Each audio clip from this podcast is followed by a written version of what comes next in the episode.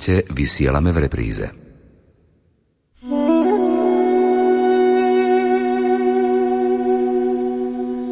V tejto chvíli vám ponúkame reláciu Nazaret – Nová epocha ľudských dejín. Pre Rádio Lumeniu v roku 2015 pripravila Anna Bošková. Želáme vám príjemné počúvanie.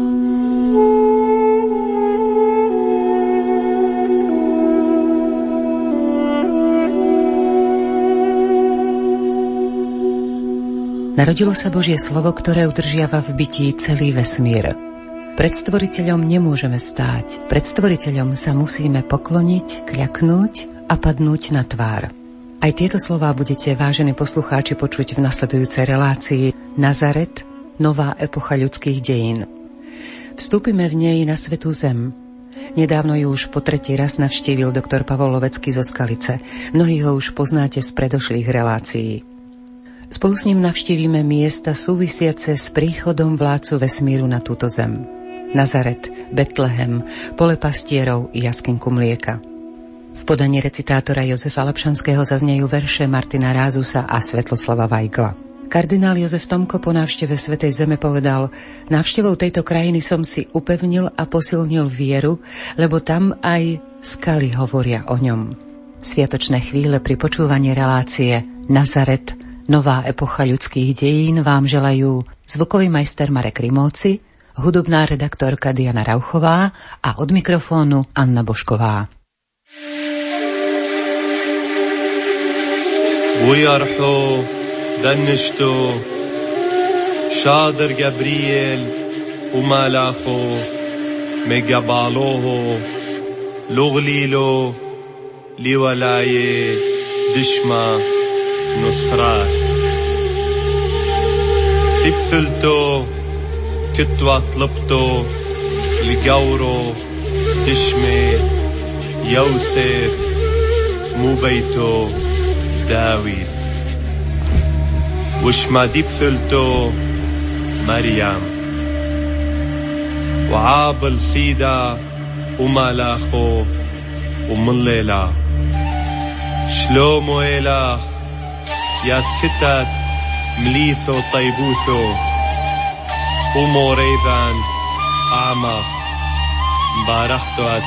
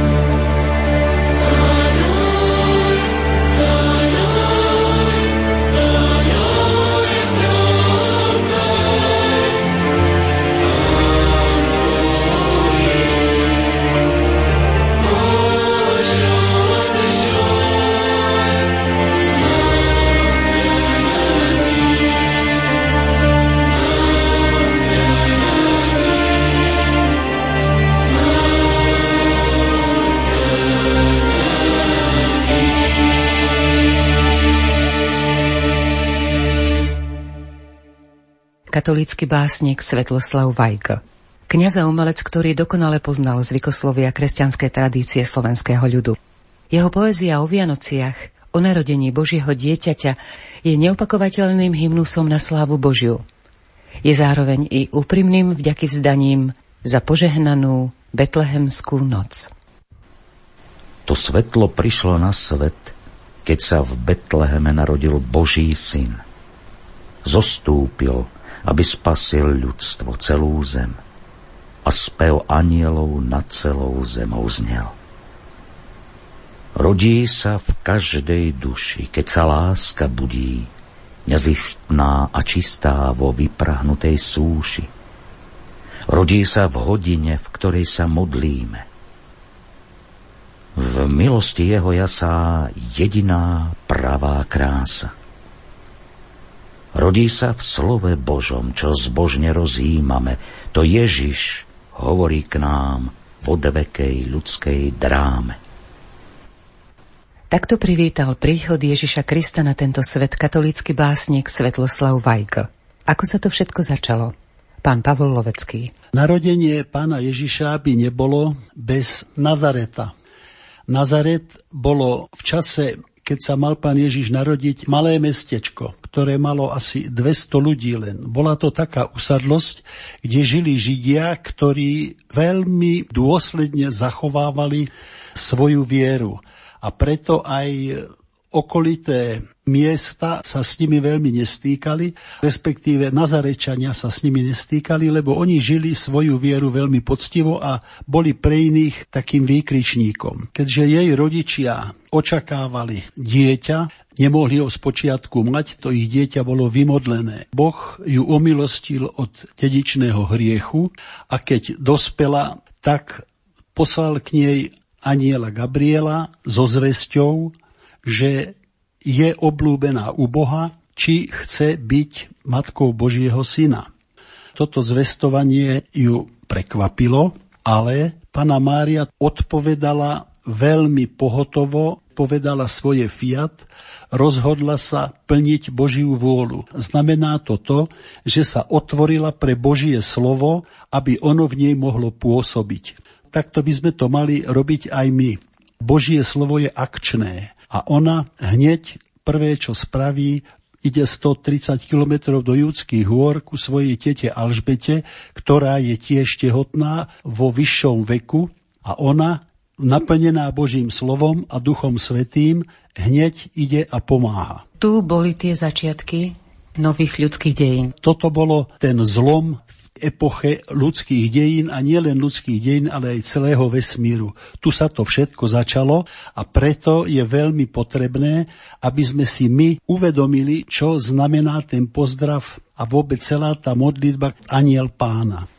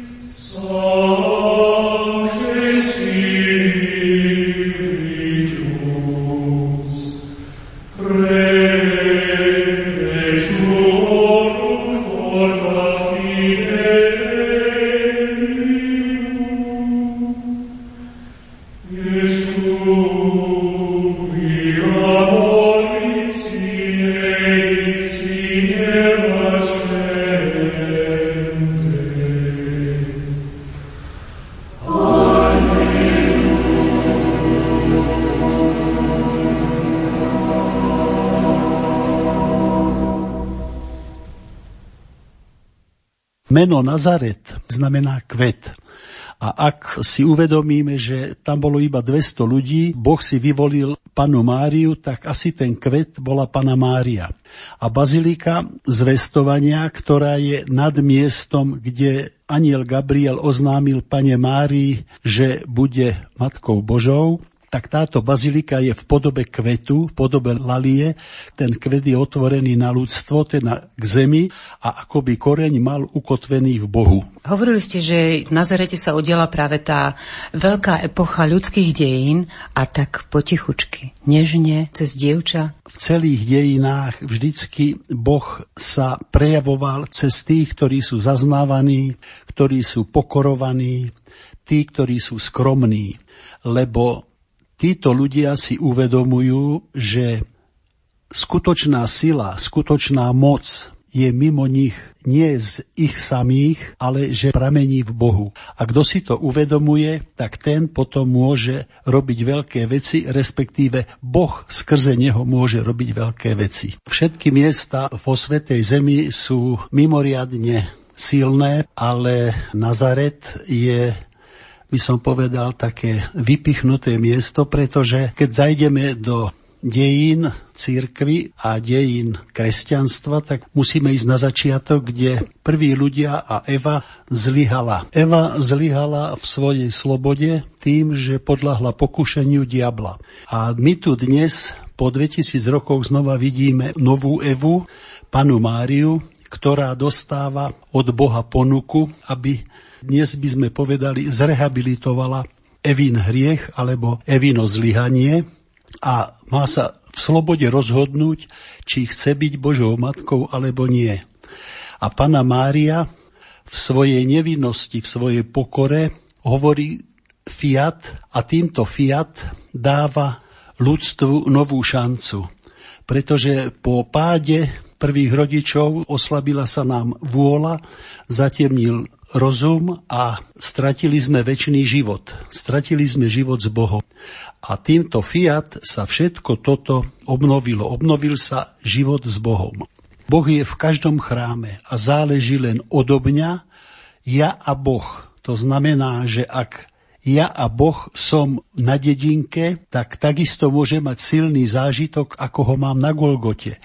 Na Golgote to môže byť umocnené tým, že si premietnem to, čo sa na Golgote uskutočnilo a ja tam som na tom istom mieste, tak je to silnejšie. Ale ak ja verím, tak a som v hociakom kostolíku na dedine, tak ten Boh je tam so mnou a on ma rovnako naplní a on ma rovnako obdarí, ako aj tam. Dnes podvečer na našej starej veži Storočný zvon sa rozkýva trasľavým hlasom, do noci rozplače sa kovovou slzou plesania. Na okne mrazné kvety. Za oknom ticho klesá. Dneska ťa ničím nezhrania, slová sú krotké a ostré neublížia. Tak ľahko vzlietneš ponadne, až v tejto noci, kdes od južného kríža neznáma hviezda opadne a zapáli sa v smrtiacej kráse nemej a potom viacej nevsplanie. Ja vtedy zastanem si na ceste zasneženej a poviem svoje želanie. A keď raz v jednu svetú noc ľudskosti chorál svieži sa v celom svete rozhostí, potom sa ticho rozplačem na našej starej veži kovovou slzou radosti.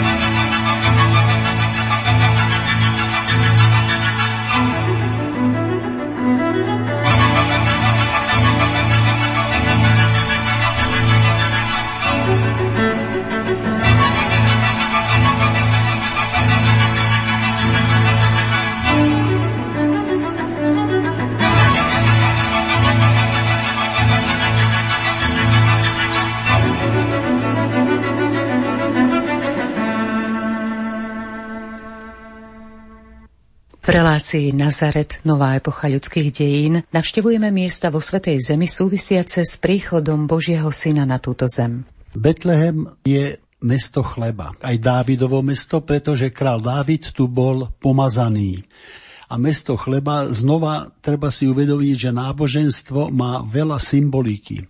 Keď sa tu narodil pán Ježiš, ktorý nakoniec dal nám svoje telo ako pokrm, sa narodil v meste, ktoré sa volá mesto chleba. On bol ten chlieb, ktorý tam prišiel. Prečo sa pán Ježiš narodil v Betleheme? Preto, že Jozef patril k Dávidovmu rodu a pri sčítaní ľudu musel sa zúčastniť v tom meste, kam patril. Musel ísť do Betlehema. Vtedy tie obydlia vyzerali tak, že bola jaskyňa a tá jaskyňa bola obstavaná z troch strán v tej jaskinej časti bola špajza, tam bol dobytok a v tej prednej časti, dnes by sme povedali, že ako obývačka, v tej tí ľudia žili. Keď prišiel svätý Jozef aj s panou Máriou do takéhoto obydlia, tak im dali miesto v tej jaskinej časti, kde mala ona potom kľud a mohla v kľude porodiť. Ako to tam vyzerá teraz? Je to veľké mesto, ktoré je samá skala a jaskinka, ktorá je pod bazilikou narodenia, patrí kresťanom, katolíkom. Je to veľmi malý priestor, kde je miesto narodenia pána Ježiša a potom ešte asi 3x2 metre miesto, v ktorom boli jasličky. Tieto jasličky boli potom prenesené do Ríma a dnes sa nachádzajú v bazilike Santa Maria Maggiore pútnici alebo aj návštevníci, ktorí navštevujú tieto miesta, sú k sebe veľmi tolerantní a nevzniká tam žiadne napätie a žiadna nejaká taká záž, ktorá by hovorila, že my sme lepší, lebo my sme lepší. To sú sveté miesta, ktoré sú posvetné, či je tam veriaci alebo neveriaci a častokrát aj tí neveriaci majú veľkú bázeň, keď vidia, ako sa tí kresťania tam chovajú. V tých bazilikách tam sa stoja rady, napríklad pri Božom hrobe sme čakali asi 3 čtvrte hodiny, pri bazilíke narodenia asi 20 minút, takže v tej rade človek sa má možnosť stíšiť a tam si to tak všetko uvedomiť a tak si to v sebe usporiadať a zhodnotiť, že čo on tam vidí a jak pán pôsobí na neho. Takže na toto je tam čas a okrem toho potom je tam aj čas taký, že keď to prejdeme, tak ten vedúci dá dajme tomu 20 minút a my tam v tichu si to môžeme potom tak zažiť. Čo ste mali v srdci, aké očakávania, že vo Svetej Zemi zažijete, alebo uvidíte, alebo opäť prežijete? No ja som bol vo Svetej Zemi pred 18 rokmi, no a musím povedať, že dnes, keď som tam prišiel, tak Svetá Zem rozkvitla. Zazelenala sa a je tam mohutná výstavba ale bohužiaľ tá výstavba je na palestínskom území a tým pádom vzniká aj ten stret medzi palestíncami a židmi, že jedni druhých ako si neuznávajú, alebo tam ten problém bude ťažko riešiteľný aj do budúcna, lebo každý má iné predstavy o tom, ako by tam mali spolužiť. Božie narodenie je v prvom rade veľká nádej. Na adventnom venci horeli štyri sviece v takom tichu, až bolo počuť ich šepot. Prvá svieca sa posťažovala. Som mier, svietim, ale národy stále vedú vojny. Moje úsilie vychádza na vnivoč a zhasla. Druhá svieca sa pridala. Som viera, No ľudia ma zavrhujú, nechcú nič vedieť o Bohu. A jej plamienok sa tiež nebadane vytratil. Tretia svieca povedala.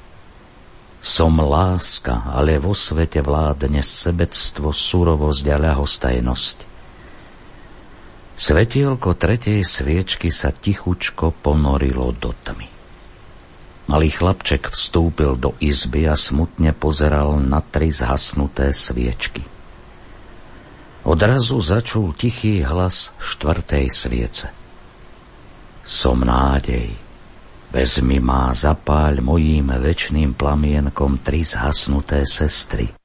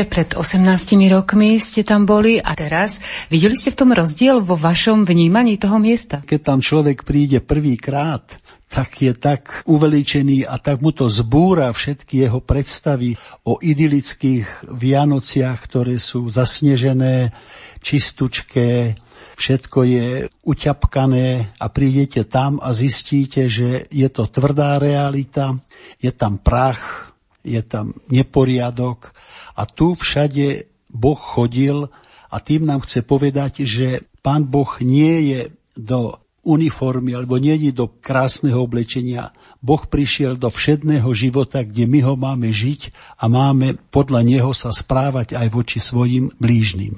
Aké to vnímanie bolo teraz, keď ste prišli po 18 rokoch, už ste vedeli o tých miestach, už ste ich poznali, tak s akým očakávaním ste tam išli druhýkrát? Druhýkrát som tam išiel s tým, že lepšie zažiť tie miesta už som nebol taký ohúrený s tým prostredím, ale už som sa venoval viacej presne teda tu bolo zvestovanie. Aha, tu som si to uvedomil a taký pekný zážitok sme mali v Nazarete, že zrovna sme boli v bazilike zvestovania vtedy, keď bol aniel pána. Na mieste, kde je napísané a slovo sa telom stalo, prišli františkáni a všetci kňazi, ktorí boli v tej bazilike, oni ich zavolali, hrali, spievali a incenzovali ten oltár a bola spievané aniel pána. Všetci ľudia, čo tam boli, boli z toho veľmi uveličení a bol to veľmi silný zážitok. Aniel pána sa modlívame väčšinou na poludnie. Čo vám tá modlitba evokuje? Aniel pána sa kedysi modlievalo ráno, na obed a večer. Dnes sme si to zjednodušili a modlíme sa to len na obed z pravidla. Táto modlitba vo mne evokuje to, že ak človek chce žiť s Bohom, tak dostáva ten impuls od Boha, teda číta Božie slovo a to Božie slovo v ňom by malo žiť by malo v ňom ožiť. Keď sa otvorí Božiemu slovu, to by malo ožiť a ten život toho Božieho slova v človeku by sa mal prejaviť nejakou činnosťou. A tá činnosť je spravidla taká, že je obrátená k jeho bratom a nie k samému sebe. Takže aniel pána to je také zhodnotenie toho, čo mi Boh ráno povedal cez Božie slovo, či ja si ho plním, alebo ako si ho plním. Ale predsa len je to pripomenutie si tej veľkej udalosti zvestovanie Panne Márii. Určite na základe tejto modlitby, tohto zvestovania sa znova nám otvorilo nebo, tak je to úžasná vec, ktorú si treba stále pripomínať a treba to učiť aj naše deti.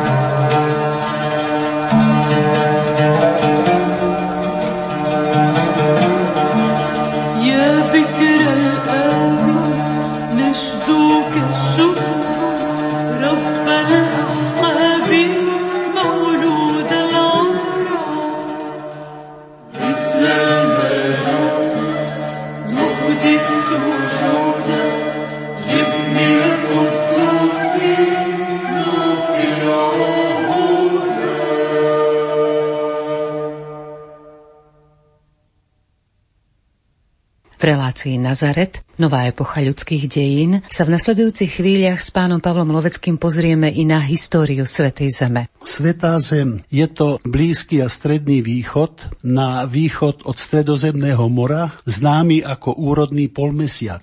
Zem, ktorá tam je, ak sa zavlaží, je neskutočne úrodná a dáva dvakrát do roka úrodu bez veľkého pričinenia tých, ktorí ju obrábajú. Nakoľko táto zem bola veľmi úrodná, tak všetci sa tam tlačili. Ale dobrotivý Boh vyvolil si jeden národ tvrdejšie, povedal mu, že ty dostaneš zasnobenú zem Kanán. Ako povedal, tak sa aj stalo. A povedal to Abrahámovi, otcovi viery, ktorý, keď sedel v noci a rozímal nad tým, aké krásne je nebo, aký jasný je mesiac, aké pekné sú hviezdy, tak si uvedomil, že ten, ktorý to stvoril, nemôže byť ani mesiac, ani hviezdy, ani slnko, ani búrka, ale že to musí byť niekto viac. A odpoveď Boha bola to, že pre tvoju vieru ti dám toľko potomkov, lebo on nemal žiadneho potomka, ako je piesku na brehu mora a ako je hviezd na nebi. Boh vyberá vyvolených, ako boli Abraham, Mojžiš, Eliáš, aby pomohol svojmu ľudu ísť vpred. Zažívajú niekoľko nepekných chvíľ, tmavých, ťaživých. Možno chcú žiť v pokoji, no pán ich vyruší. Pán vyrušuje, aby tvoril dejiny.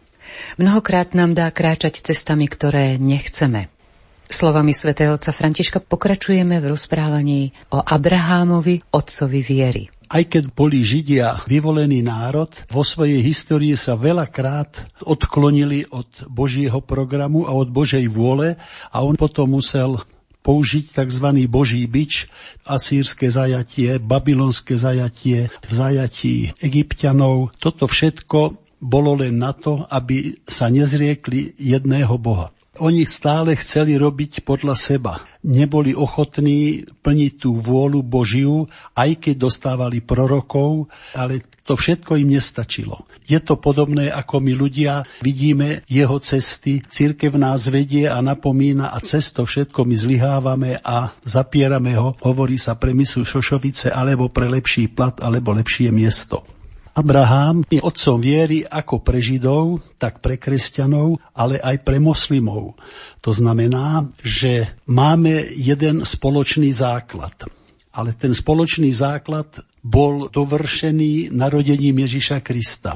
Keďže Židia ho neprijali ako Mesiáša, lebo si ho predstavovali, že to príde Mesiáš, ktorý ich oslobodí politicky a Mohamedáni zase si vysnívali svojho Boha a svojím spôsobom, ktorý je úplne odlišný od toho, čo nám Boh zjavil. Abraham a Svetá zem to znamená, že Boh povedal, choď do zaslúbenej zeme a Abraham sa zobral vo svojich 85 rokoch z úrodného úru so svojím všetkým hospodárstvom, by sme to tak povedali, a išiel tisíc kilometrov a nevedel kam. On išiel vo viere. Takúto vieru nikto z nás zatiaľ nemal a preto je on otcom viery. Prečo Svetá Zem a prečo nie Izrael? Svetá Zem, pretože Jednak Abraham je otcom viery pre všetky tri náboženstva a jednak preto, že v tomto Kanáne, v tejto zaslúbenej zemi, respektíve vlastne iba v Jeruzaleme, sa uskutočnili tri zaujímavé veci pre všetky tri náboženstva. Začneme so židovstvom, ktoré je najstaršie. Tí tam mali svoj chrám, ktorý vybudoval Šalamún, a oni si ho veľmi vážili a ctili a preto na chrámovej hore chceli by ho znova si vybudovať. Lenže na chrámovej hore Mohamedáni majú svoju mešitu zlatú alebo omarovú alebo mešitu na skale a to je tá mešita, z ktorej skaly údajne sa odrazil Mohamed, keď odchádzal do neba. Tak a to je na chrámovej hore. To znamená, že to je neuralgický bod medzi Mohamedánmi a medzi Židmi, lebo oni tam majú túto mešitu a Židia tam chcú mať svoj chrám. Pre kresťanov je chrámová hora takisto dôležitá, pretože pán Ježiš bol v chráme obetovaný ako malý, potom ako 12-ročný vyučoval v chráme a ako dospelý chodil do chrámu vždy na sviatky. Kresťania tam majú zase Boží hrob na Golgote a na Olivovej hore, kde sa pán Ježiš krvou potil a potom aj odišiel z Olivovej hory do neba. To sú tak silné miesta, že to jednoducho to sa nedá neúctiť a to sa jednoducho nedá na to zabudnúť. Takže všetky tri náboženstvá majú tam veľmi silné korene a preto toto mesto bude musieť patriť všetkým celému ľudstvu.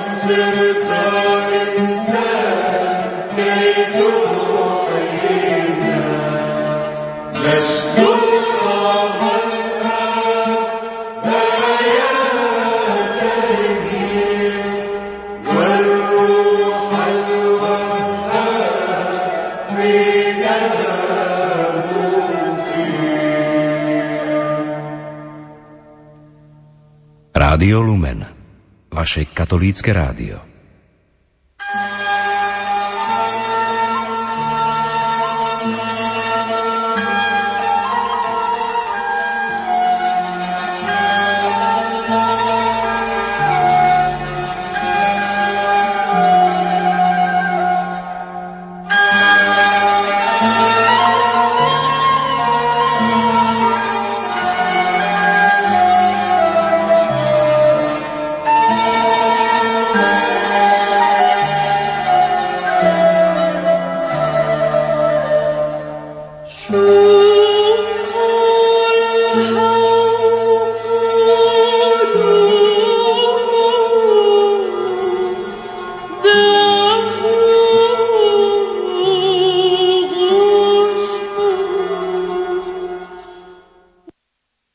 Vianoce alebo Božie narodenie je veľká udalosť pre celé ľudstvo, pretože Boh sa zjavil v ľudskej podobe. Nikto si nikdy nevedel predstaviť Boha a Židia si ho tak uctievali, že nesmeli ani vysloviť jeho meno. Kto ho vyslovil, tak ho zabili. Toto keď si my uvedomíme, tak Boh je skrátka vládca celého sveta a celého vesmíru. My pri dnešnej technike si myslíme, že keď máme mobily, internet a že lietame na mesiac, takže so všetkým vládneme. A tým pádom tá Božia prozretelnosť, Božia vláda, Božie moc nám ako si uteká. Tento deň, keď sa Pán Ježiš narodil v Betleheme, mali by sme najmä ďakovať Bohu za to, že bol ochotný sa tak pokoriť, že zobral na seba ľudskú prirodzenosť a prišiel nám ukázať, ako máme žiť, aby sme dosiahli väčší život. Verše Martina Rázu sa recituje Jozef Lapšanský. Keď stíchli polia, zmalkli šíre luhy, a miesto tepla mráz už sa dá tuhý, Ty ideš, Kriste, medzi ľud svoj biedny, s potechou ideš, skromnučký a stredmý. Pohľadiť ideš utrápených čelo, rozjasniť všade, kde je neveselo, dať chudým chleba, bezradným za zrady, vyrovnať hnevy, uchlácholiť zvady, siroty zdvihnúť, podopierať vdovy, nemocných liečiť presvetými slovy. Ó, večný kráľu, zraky vierou svietia, vstúp medzi nás hľa, vrúcne čakáme ťa, nie s hosanou, len s tichým vďačným slovom chceme čudia zavesť tu o živote novom. Pohliadni na nás, popraj z lásky časti, zvlášť chorým našim ťažké na boľasti. A žehnaj bratom, sestrám v diaľnom svete, presľub svoj. Preto slovo to je sveté, chráň ich od žiaľu, uchráň od úrazu. Nedopusť na nás ľud svoj trest a skazu, vyrovnaj hnevy, lásky po prajočiam. Nech chystáme sa svetčne ku Vianociam, jak dietky tvoje. V nich je stála viera, jak ovečky, čo chcú zrieť na pastiera. Daj prežiť noc, daj vítať slnka východ, daj slávne svetiť, pane, ten tvoj príchod keď stíchli polia, zmlkli luhy sady, ty poteš stáreš, osviež život mladý. Nech zjasní duše svetla tvojho prameň a oslávi ťa, Kriste, ľud tvoj. Amen.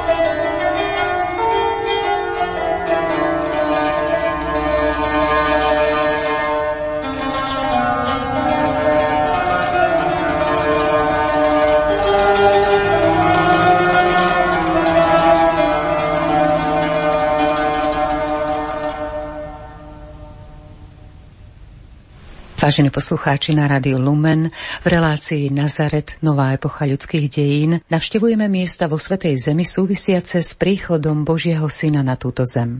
Spolu s pánom Pavlom Loveckým vstupujeme do Baziliky narodenia. Baziliku narodenia spravujú pravoslávni kresťania, takže tá výzdoba je tam typicky pravoslávna. Vyznačuje sa tým, že je tam množstvo kaditeľníc, ktorých dym ako modlitby vystupuje k Bohu a hore na reťazke je prichytené vajíčko alebo vajce, ktoré symbolizuje väčší život. Okrem toho je tam veľa ikon bohorodičky, ktorú si oni veľmi uctievajú a sa veľmi k nej utiekajú. Miesto hviezdy, kde sa narodil pán Ježiš. Je to jednak locus historicus a aj locus theologicus. Toto miesto je aj historicky, aj archeologicky doložené, že toto je skutočne to miesto. A locus theologicus, to znamená miesto teologické, znamená pre nás to, tu chodil Ježiš a tu žil a tu sa stala určitá vec. Či sa stala o 5 metrov ďalej alebo o 50 není dôležité. Pre veriacieho dôležité je to, že tu v týchto miestach Ježiš žil a takto konal. Dieťa Ježiš nás v deň svojich narodenín oslovuje, ale aj lásky plne bez hnevu napomína. Svoju túžbu po šťastí ste zasypali časnými starostiami. Trápite sa, znepokojujete o mnohé veci, ale pre vás je potrebné len jedno. Šťastie môžete nájsť podobne, ako ho našli chudobní pastieri v betlehemskej maštali. Uverili, že toto dieťa je Boží syn, spasiteľ sveta. Pastieri uverili. Oni si uvedomili, že dostali určité vyznamenanie a hneď išli, nešpekulovali, ako mnohí ľudia hovorili, pôjdem až neskôr a musím si to premyslieť. Pastieri dostali zväzť od Boha a išli hneď pozrieť Mesiáša. Pána Mária, naplnená Duchom Svetým, ide s Božím odkazom k tete Alžbete? Pána Mária, keď išla po zvestovaní k svojej tete Alžbete, tak išla sa nielen podeliť s radosťou, že je nositeľkou Božieho syna, ale išla túto radosť premeniť na službu, ktorú teta Alžbeta už v staršom veku aj potrebovala. No a ako sme zvyknutí v rozhovore s vami, opäť e, ten odkaz pre nás. Ak my Boží odkaz sebe nepremeníme na činnosť pre blížneho, otupie Božie slovo v nás a zahynie. A toto nie je vlastnosť kresťana, to je vlastnosť človeka, ktorý je lahostajný. Ak si uvedomíme, že sa narodilo Božie slovo, ktoré udržiava v byti celý vesmír, nie je možné, aby sme nechceli sa s tým podeliť aspoň s tými, ktorých máme na blízku. Pred stvoriteľom nemôžeme stáť. Pred stvoriteľom sa treba pokloniť, klaknúť a padnúť na tvár. Aká tam panuje atmosféra na mieste narodenia? Bazilika narodenia je jedinou bazilikou, ktorá bola postavená v roku 330 svetou Helenou, matkou Konštantína Veľkého.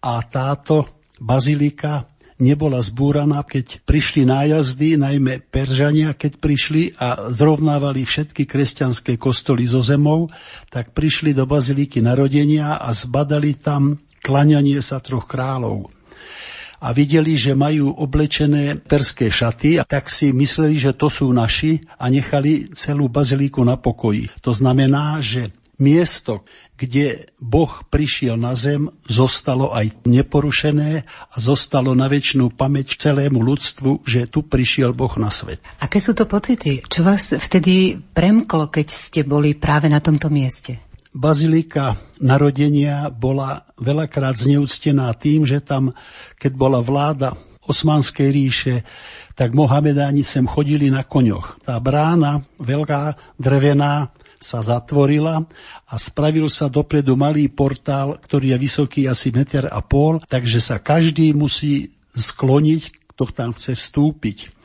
to je aj pre súčasných turistov, tí, ktorí neveria, že pred stvoriteľom sveta je potrebné sa skloniť a ukázať, že Boh tu panuje a nie naša pícha. Som na tom mieste, kde Boh prišiel na svet. Stojíte na mieste narodenia. Nad čím rozímate? Miesto narodenia je pod hlavným oltárom a tam sa zostupuje po schodoch dole. Keďže tam je veľa ľudí, tak človek má chvíľu čas na to, aby sa zamyslel, aby si prehodnotil svoj vzťah k Bohu a uvedomil si, že tú pokoru Boha tým, že aj sa zostupuje dole, tak e, to umocňuje tú jeho pokoru a príde sa k miestu, kde je malá jaskinka, ktorá má na mieste narodenia 14 sípu striebornú hviezdu. Sedmička znamená dokonalosť a tu je tá dokonalosť umocnená, čiže 2x7. Miesto, ktoré každý, kto si klakne, môže poboskať. Tento zážitok je taký silný, že každý odtiaľ prichádza akoby vymenený a si uvedomí, že vlastne ja som sa tu stretol s Bohom. Ešte je niečím špecifické toto miesto? Je tam aj nápis, tu sa z Pany Márie narodil Ježiš Kristus. To je veľmi dôležité, je to oznám pre všetkých, že toto je to miesto, kde sa Kristus narodil.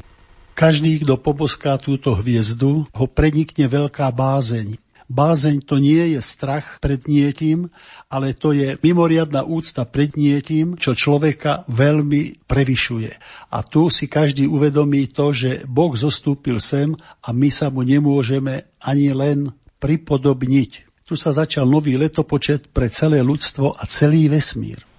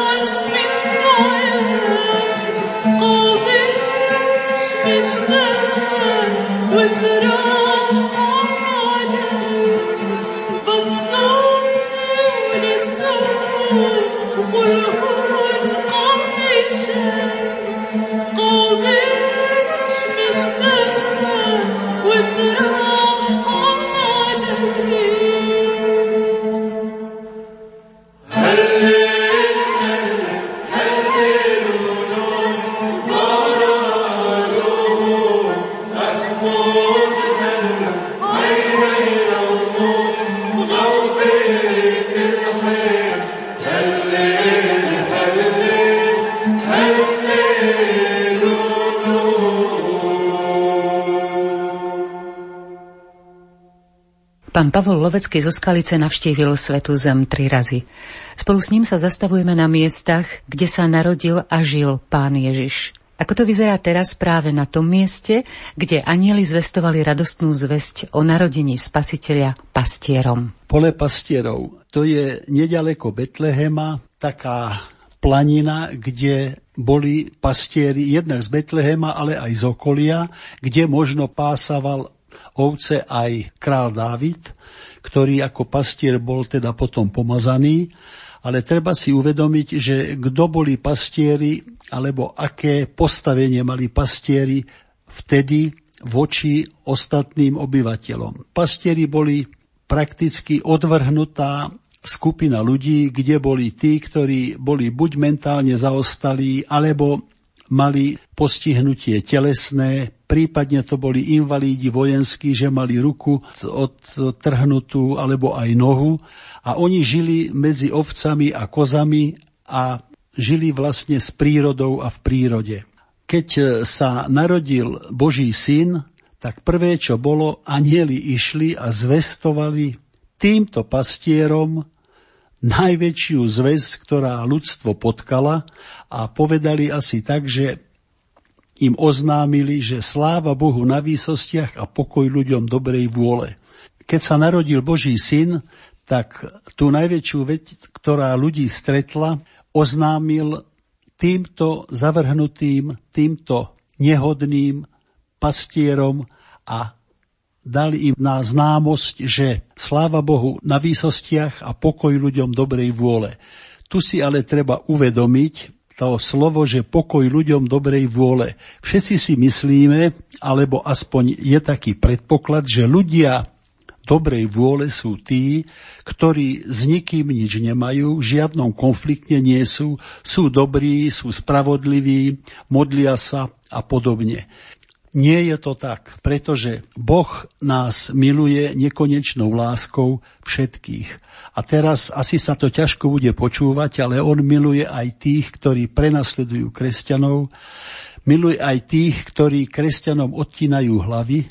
On nás nezištne miluje. To znamená, že tá dobrá vôľa tu sme my najprv dostali od Pána Boha, až potom tento nezaslúžený dar a nepodmienený dar my iba mu vraciame. Tá láska Božia je nepodmienená a pre všetkých ľudí. Obrovské historické udalosti cez tých obyčajných pastierov opäť narážame na obyčajnú jednoduchosť života. A z tej obyčajnej jednoduchosti sa zrodili také veľké veci. No a tu si treba zase povedať, že ako reagovali pastieri. Dostali oznam od Boha a oni s týmto oznamom okamžite utekajú radostní zvestovať to všetkým tým, ktorí ich neuznávajú, ktorým to nemuseli veriť. Ale treba si uvedomiť jedno, že ak my dostaneme Božie poverenie, Božie vnúknutie, ak my s týmto nepracujeme, ak to neuživotníme, tak ono to v nás môže zomrieť. A toto je veľká chyba, ak v nás tieto Božie výzvy sú bez ohlasu, ak my hovoríme o Bohu, takže nie sme nadšení, tak toto sú všetko, by som povedal, veľké chyby, ktoré títo pokorní, títo zavrhnutí nerobia. Veľmi často v reláciách spomínate, že najdôležitejšie je aj svetí sú tí, ktorí plnili Božiu vôľu. Čo si myslíte, prečo si Boh vyvolil napríklad tých pastierov, ktorí boli tí zvestovatelia? Tým, že Boh je všemohúci, tak tá zväzť, ktorá prišla aj cez týchto by sme povedali odpísaných ľudí, tak vidíme, že keďže je to Božia zväz, tak prerazila aj k tým, ktorí mali tvrdé srdcia a ich presvedčila, lebo to nadšenie, to presvedčenie týchto ľudí, tá skúsenosť s Bohom ich tak oslovila, že oni žiarili a nikto im nemohol neveriť.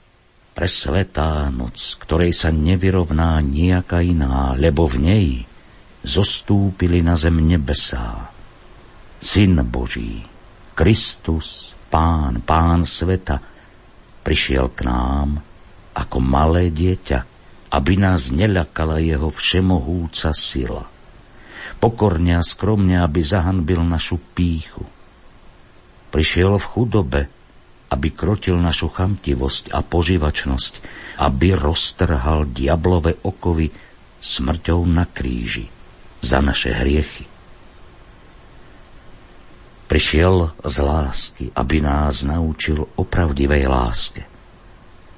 Aby sme sa znovu stali Božími dietkami. Prišiel vo žiarenej noci, aby sme nechodili vo tme.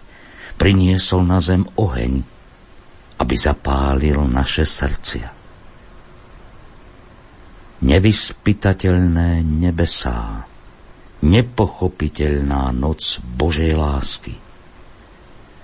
Jej tajomné svetlo žiari už vyše 2000 rokov. Neustále osvecuje ľudské srdcia i celú zem a dáva pokoj ľuďom dobrej vôle.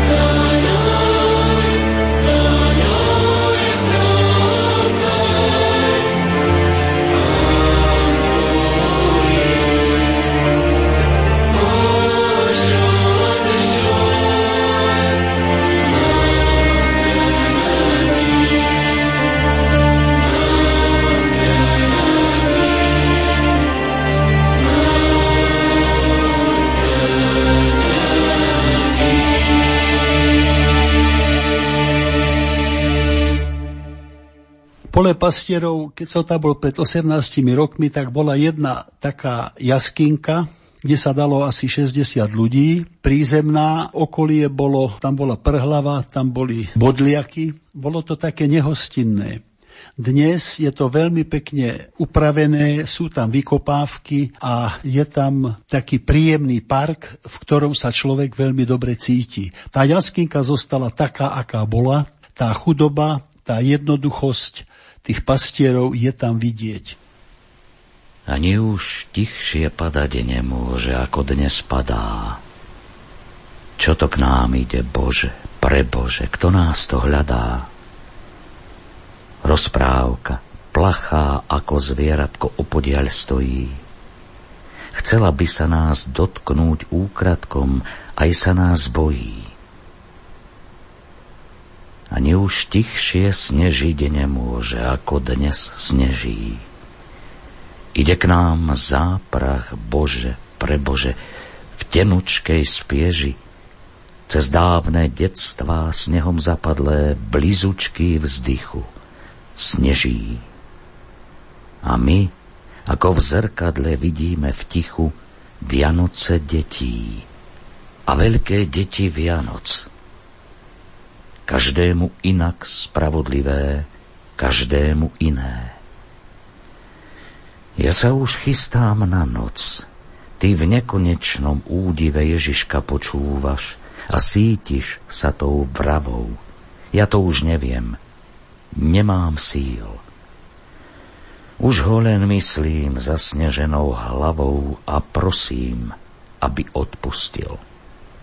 Oslovenie milosti plná anielom znamená Bohom oblúbená. Bohom oblúbený môže byť iba človek pokorný, ktorý je ochotný otvárať sa Božiemu slovu a Božím vnúknutiam. Lenže slovo pokorný musíme vysvetliť. Veľmi často ho používame, ale nepoznáme význam tohto slova. Človek si nič neprivlastňuje, čo má, aké svoje talenty, ktoré dostal, tak si ich neprivlastňuje, že sú jeho ale všetko, čo má, dostal od Boha. A svoje úspechy nemôže prisudzovať svojej šikovnosti, svojmu zdraviu, svojmu vzdelaniu, ale je to všetko požehnanie Božie. Kardinál Jozef Tomko, slovenský rodák a bývalý prefekt kongregácie pre evangelizáciu národov v Ríme, dostal pred niekoľkými rokmi novinárskú otázku – čo by v súvislosti s Vianocami odkázal ateistom.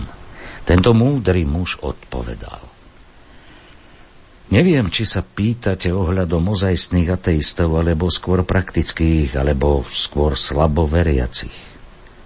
Iba to, že ich mám na svojej listine, ktorú denne predkladám na vyššie fórum – lebo aj im by som doprial preniknúť ozajstný význam Vianoc ako prejavu Božej lásky a zažiť trochu z radosti, ktorú prináša viera.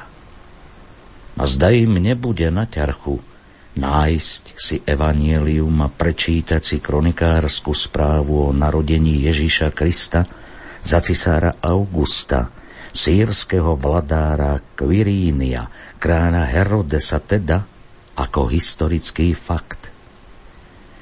Možno preniknú do tajomstva historickej osoby Ježíša Krista. Aj ateista má srdce a môže ho nechať otvorené pre dobro, pravdu, spravodlivosť a predovšetkým lásku. To je už okno na Boha a na jeho vtelenú lásku.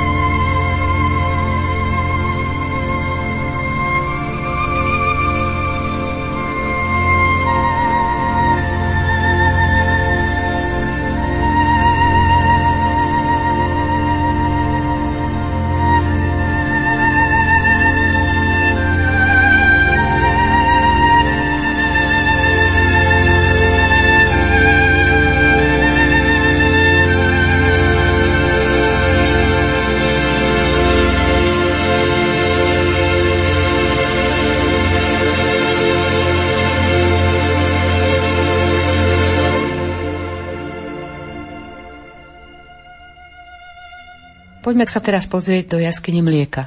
Svetá rodina nežila v pokoji a nežila ani v mierových časoch. Už mal pán Ježiš asi dva roky. Prehovoril aniel k svetému Jozefovi, vstaň, zober dieťa a chod s ním do Egypta. Svetý Jozef ako človek, ktorý bol spravodlivý, tak ako dostal tento podnet z neba, tak čo spravil? Reagoval hneď. Boží ľudia reagujú hneď. Vidíme panu Máriu, reagovala na Boží podneť, hneď išla k tete Alžbete. Pastieri nečakali, až bude ráno, až bude teplejšie. Išli hneď a išli hneď oznamovať. Takisto aj svätý Jozef povedal pane Márii, ideme do Egypta. Pana Mária zobrala všetky svoje veci, nasadli na oslíka a išli. Nepovedala, nemám ešte Ježiška nakojeného, není nachystaný na cestu. Podrobila sa tomu, čo svätý Jozef povedal. Preto sa aj stalo, že po ceste sa stavili v jaskinke, kde krmila malého Ježiška a tu jej pár kvapiek odpadlo a stala sa taká vec, že celá jaskyňa zbelela. Táto jaskinka je dnes už v areáli Betlehema. Podľa toho vidíme, že keď išli z Betlehema, že to bolo veľmi blízko. To znamená, že ona mohla povedať doma, že chcem si ho nakojiť. Nepovedala. Povedala, áno, ideme. Je tam spravený taký kostolík, aň prispeli aj slovenskí pútnici, takže je nám veľmi blízka táto jaskinka. A čo je také zaujímavé, že v tejto jaskinke sú obrazy, kde pana Mária pridája malého Ježiška. Takýchto obrazov nebýva veľa, ale tu nás sú Druhá taká pekná vlastnosť tejto jaskinky je to, že chodia sem ženy, ktoré nemôžu mať deti a veľakrát sa stalo, že prišli sem a vymodlili si a mali skutočne potomstvo. Išli do Egypta. Keď pána Mária išla do Egypta, tak na hraniciach sa ubytovali alebo prespali. To je taká legenda, kde pana Mária kúpala malého Ježiška. Tá, ktorá ich ubytovala, mala choré dieťa, malo vyrážky možno kiahne, dnes by sme mohli povedať. A pana Mária jej povedala, že aby umila to svoje dieťa v tej vode, v ktorom ona okúpala Ježiška. No a stalo sa to, že tento chlapec ozdravil a bol čistý. No a hovorí sa, že z neho vyrástol muž, ktorý sa pridal k partizánom a bol po pravej strane ako lotor na kríži. Tá milosť z toho kúpela údajne pôsobila tak, že on sa potom obrátil, respektíve uznal Ježišovo kráľovstvo. Každý človek, ktorý sa stretne s Božou prítomnosťou, je z toho očarený. Takisto aj pana Mária, ktorá zažila Božiu prítomnosť, mala neskutočnú radosť. A táto radosť ale bola aj preniknutá bolesťou z odsúdenia a krutosti ľudí, ktorí nepochopili, že Boh mohol takto zasiahnuť do života mladej devy.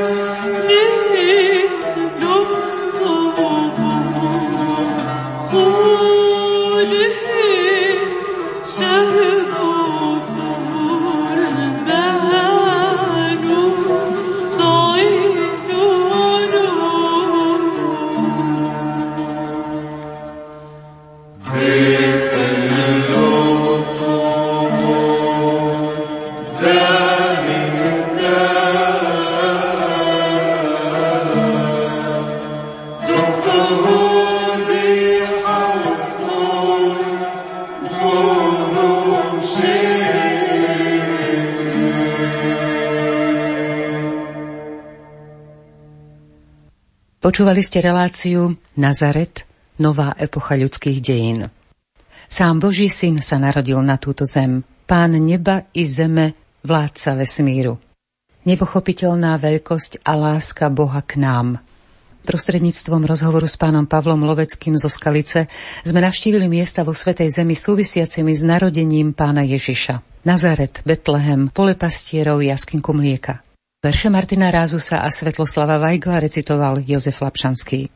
Lúčime sa so želaním, aby sa narodil Pán Ježiš i v našich srdciach. Bol našim pánom a kráľom.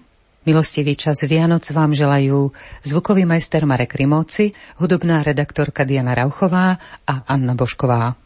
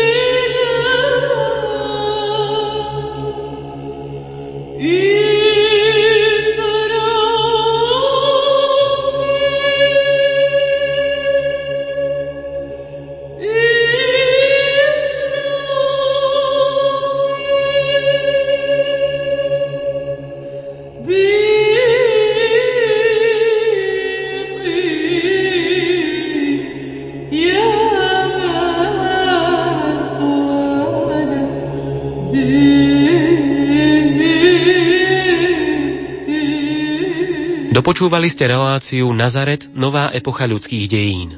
Pre rádio Lumeniu v roku 2015 pripravila Anna Bošková.